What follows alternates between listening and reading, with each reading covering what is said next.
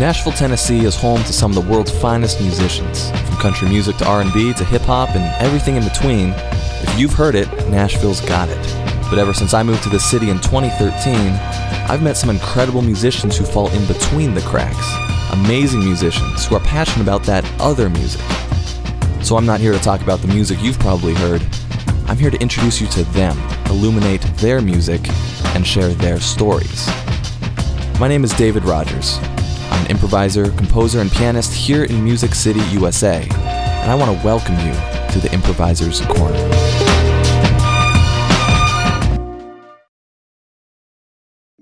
On today's episode, I get the chance to talk to Jess Nolan, a multifaceted singer songwriter, improviser, and musician here in Music City. We talk about her approach to lyrics, songwriting, and the amazing communities that she's a part of here in town, and we even wrote a song together. You brought something I did. from this morning. You want to talk a little bit about that? Sure. And what we're going to do next. I'm really excited for this. sure. Um, so we talked about the free write thing. Yeah. Um, and I try to do that every day if I can, whether that's just writing in my journal about how I'm feeling or what happened that day, or writing a poem, or just writing about a topic.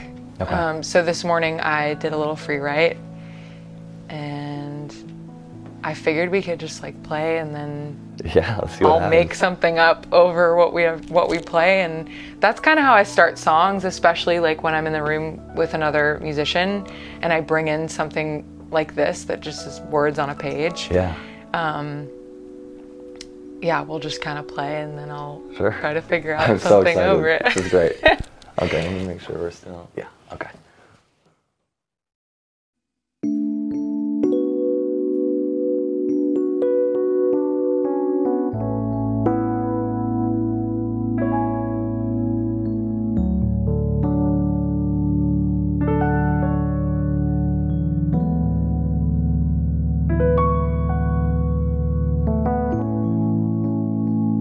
Weird because we're all in sort of the same music circle. Nashville's weird because there's a lot of really good musicians, and everyone's sort of spread out. But then at the same time, everyone knows of each other. right. So I think I've known of you probably for the last three years.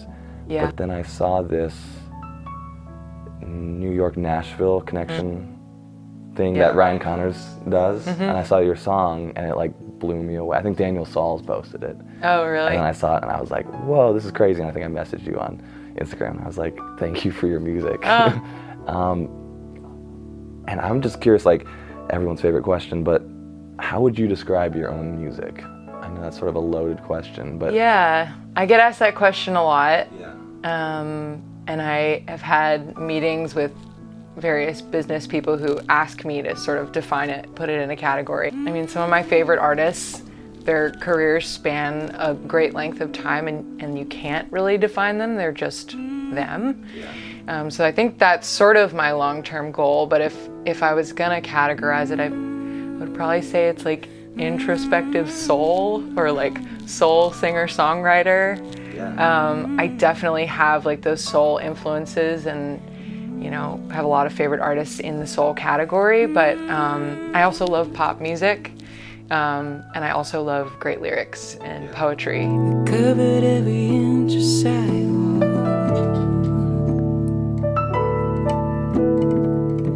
Images and lines of chalk. They stretched out the afternoon. And I had always been writing poetry, and so I was taking piano lessons, I was writing poetry, I was looking at these people like Sara Bareilles and Alicia Keys, and it kind of all started coming together. Um, and then I feel like my my musical influences sort of deepened when I went to Miami, like discovered Joni Mitchell, who's probably my biggest inspiration today. Um, yeah, and so and, and it's still expanding and growing, and I'm just open to that and and knowing that it's probably going to change.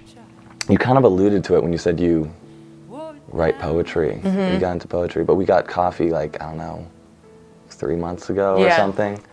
And you turned me onto the idea of like flowing by like writing. Because, you know, I'm used to just like, you know, I'll just sit down and like flow, I guess, or just improvise at the piano. but like that's using that same process but with like words, English words. and um, did you learn that from somebody, or did you just was that like a natural thing that you just started doing, or? I would say like the free part of it definitely was something that I learned from a mentor of mine when I was in school. His name is Craig Carruthers. He actually is based here in Nashville, but he was kind of my first real songwriting mentor. Hmm, okay. And he was the one that was like, if you don't practice it, it's not gonna come easily when you sit down to write a song. Hmm. So sitting down and just like writing literally whatever comes to your mind or whatever is in front of you or whatever you're feeling in that moment, really diving in and just like basically throwing up on a page or in, in your note app or whatever it is, that later informs when you're in a co-write or you're sitting down at the piano and you're trying to find words that match what's happening under your fingers. And I, I think that practicing that for me has helped me so much in my writing um, in a more formal formal setting of like sitting down with somebody and just letting it free flow. Um, yeah, so I, I think it's like music in a lot of ways. That's interesting because it's like it sort of demystifies the whole process of like writing a song, which maybe for some people from the outside in, it's just like, oh, you just write a song, you just like write the words and then you come up with chords.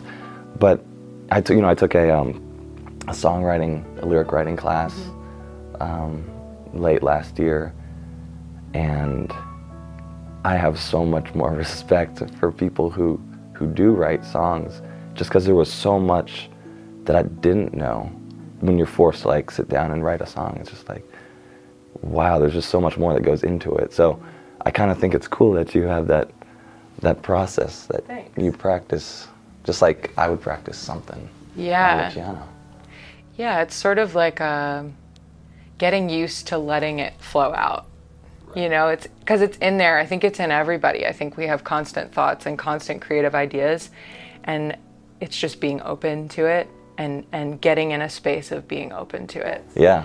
Can you talk a little bit about co-writes for maybe Sure. people who may not know? I mean, I've heard Yeah. the term and There's a, a lot of different forms of co-writing I feel like that happen. I think I think the typical co-write is like the nine to five writer, you know, at a publishing house, and there are a lot of those here that either write on Music Row or go to each other's houses, and it's a more formal formal write where you sit down and okay, we're writing for this artist project, um, or we have this concept and we're trying to make that work in the pop song form.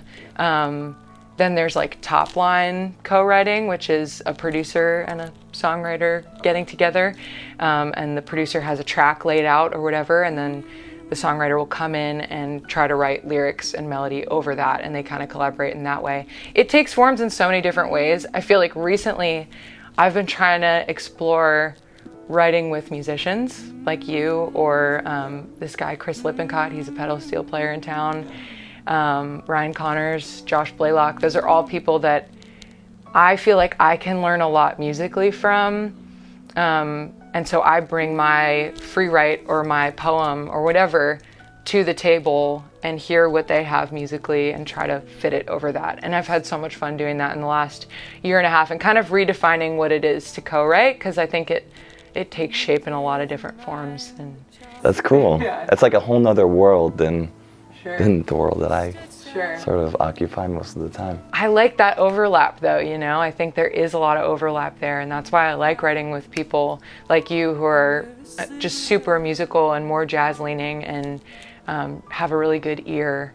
Because I think there's a beautiful marriage there between music and lyric. Totally. Yeah. Yeah.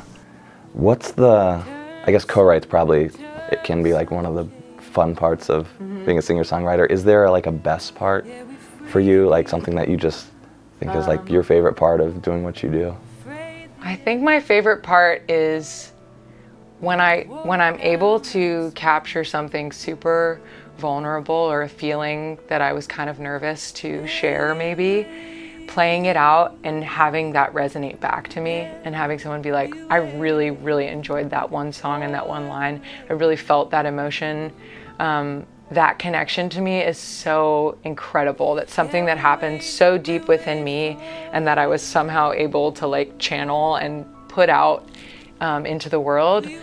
and having that like reflected back to me so strongly and having really resonate with somebody is probably my favorite part. It's not you can't really like plan it either necessarily. No. Like if you're thinking about something else, then you're not truly being vulnerable to that moment. Right. Like you can't write for other people. And I think that's the interesting balance is obviously as an artist, as a songwriter, I want to be, um, I want the public to respond in a positive way. Like I want to connect with people, but I don't think you can go into the creative process trying to have that as a goal. Wow. You know? How do you balance that? I don't. then? I'm still Or- figuring it yeah, out. I mean, you know, yeah. I'm still figuring it out because obviously that's in the back of my head. But I, I try to silence that voice that is editing, in a way that's um, unhealthy or like driven by my ego. Like I, I really just try to um, separate from that as much as I can and um, and get back to how it felt when I was just 12 or 13, and it didn't matter where it was going to go or who it was going to connect with. It was it was purely for me to sort through what was going on. Um, I don't know. I think it's a balance of that, and then also, you know, hoping that it resonates with people. Yeah. Yeah. I feel like your free write process could sort of help Yeah. like bring you back because like as a kid we don't really edit and that process is sort of like just free flowing like a kid would think maybe do you ever have like mornings or days or like whenever you do that process where like nothing comes out of you like you feel like you're in front of a wall and you're like well what, where do i go or like do you ever get stuck is there any like do you go any place for like inspiration or Um, I feel like 85% of the time I go to do something creative, that comes up. Like that block comes up. Yeah. Um, and I think the way around it, what I'm starting to come to find is that boredom is the way around it. It's like the second I hit that wall, it's like, okay, scroll Instagram. Okay, let's look at what's going on YouTube. Let's go down a rabbit hole there. You know, it's so easy to distract yourself when you feel like nothing's happening.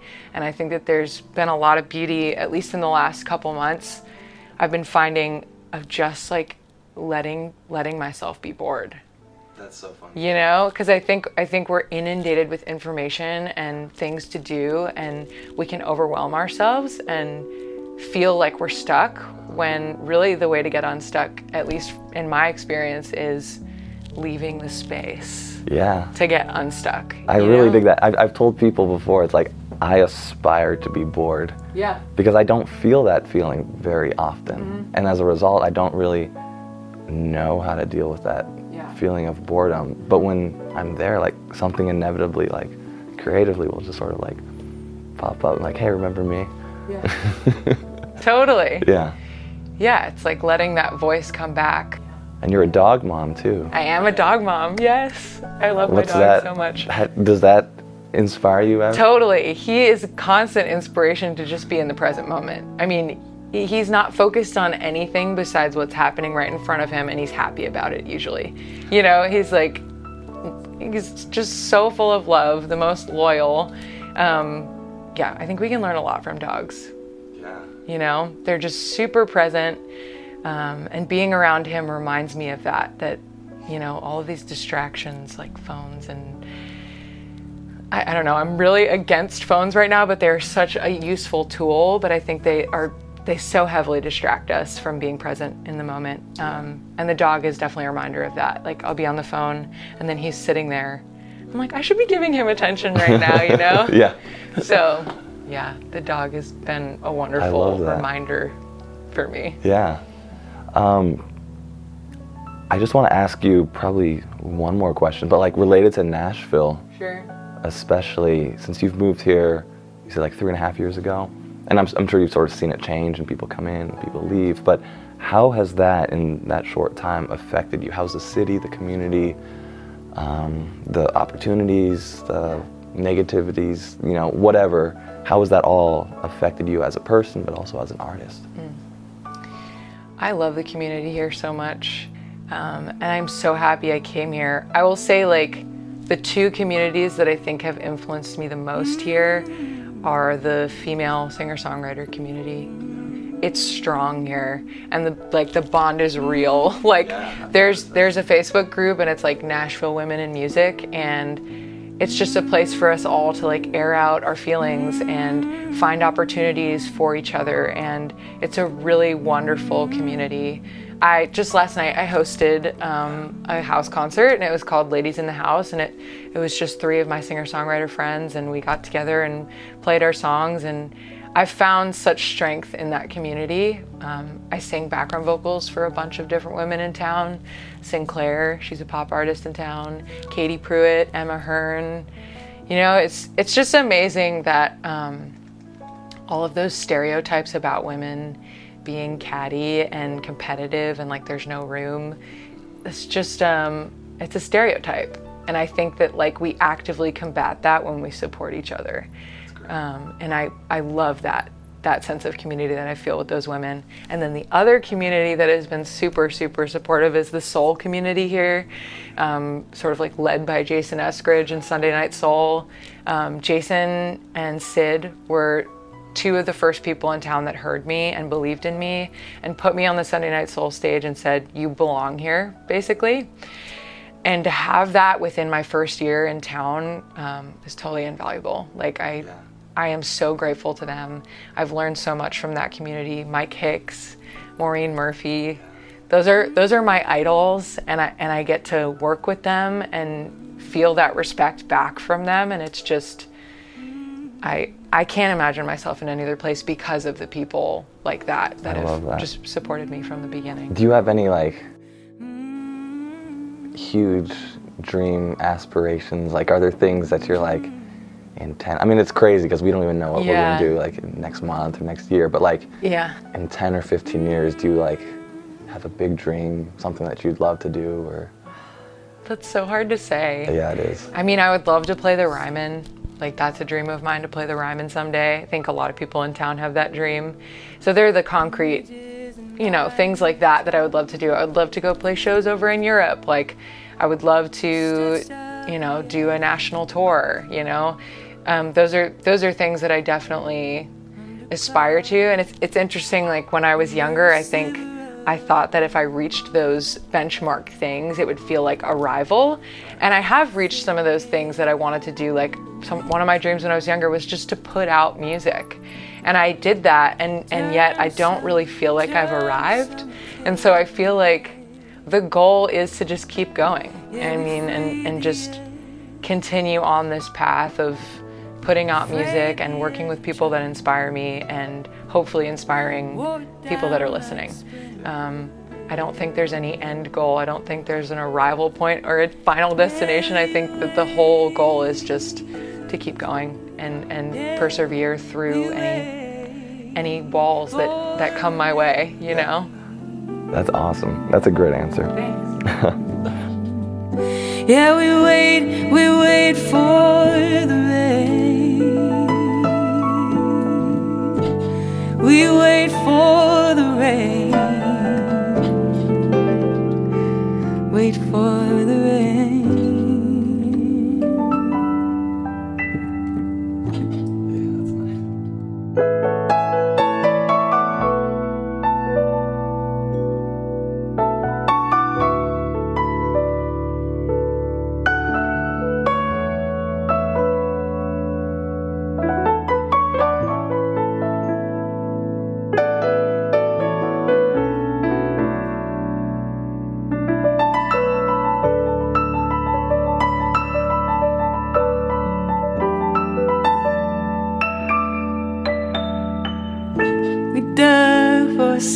out in the yard, split the garden into parts. Mm. We planted our smallest dreams, and we prayed for water patiently. Oh.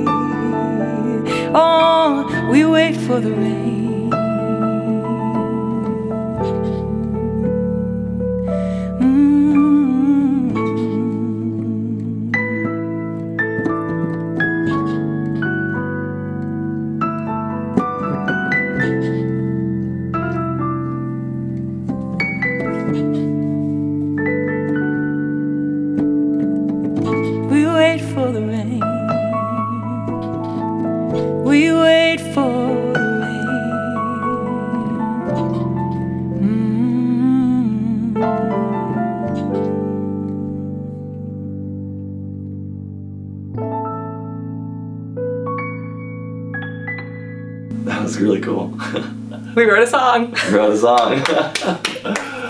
Whoa. So you just came up with those lyrics? Yeah, that was from my free write this morning. Yeah. Wow. And that's honestly, that's kind of how it happens when I go in for a co-write. Like, wow. this is exactly what we do, and we just kind of like start with something like that, and then mess with it, and um, That's so cool. yeah, we just wrote a song. Wow, thanks so much. Yeah, thanks for having this me. This is great. Thanks. Where can people find you? Um, on all the social media internet places, Yeah. it's just at Jess Nolan N O L A N music. Okay. Um, JessNolanMusic.com. I have some tour dates coming up in June, and they're all on my website. Um, and I am playing Tomato Art Fest in August, Cool. which will be in East Nashville on Okay. August 10th, and I'll be playing with my band, so that'll be a fun show. Yeah. I can't wait to check that out. Thanks.